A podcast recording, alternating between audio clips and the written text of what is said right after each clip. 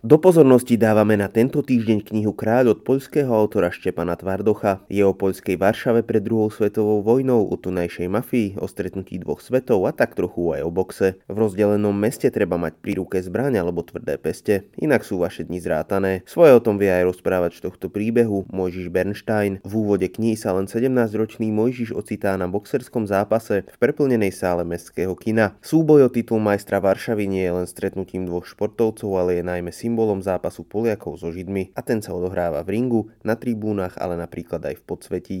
Kniha Kráľ nás vezme do roku 1937. Už vtedy sa nielen v Poľsku šíria antisemické nálady a mafia zvádza boj každý kúsok svojho teritória. Kráľ je dobovým svedectvom, nielen predvojnovým, ale aj povojnovým. Čitateľov berie do sveta, ktorý je dnes už dávnou minulosťou. Politické, náboženské aj osobnostné súboje medzi gangstrami znásobuje autorov štýl, pri ktorom si neberie servítku pred ústa. Pomsta, česť, násilie aj vtipné chvíle sú súčasťou knihy, ktorá je mixom spomienok hlavného hrdinu. Kniha Kráľ bola v Poľsku bestsellerom a vznikla podľa nej aj televízna miniséria. Teraz vychádza v slovenskom preklade. Príbeh so svižným a príjemným tempom na 388 stranách nájdete v pectvách.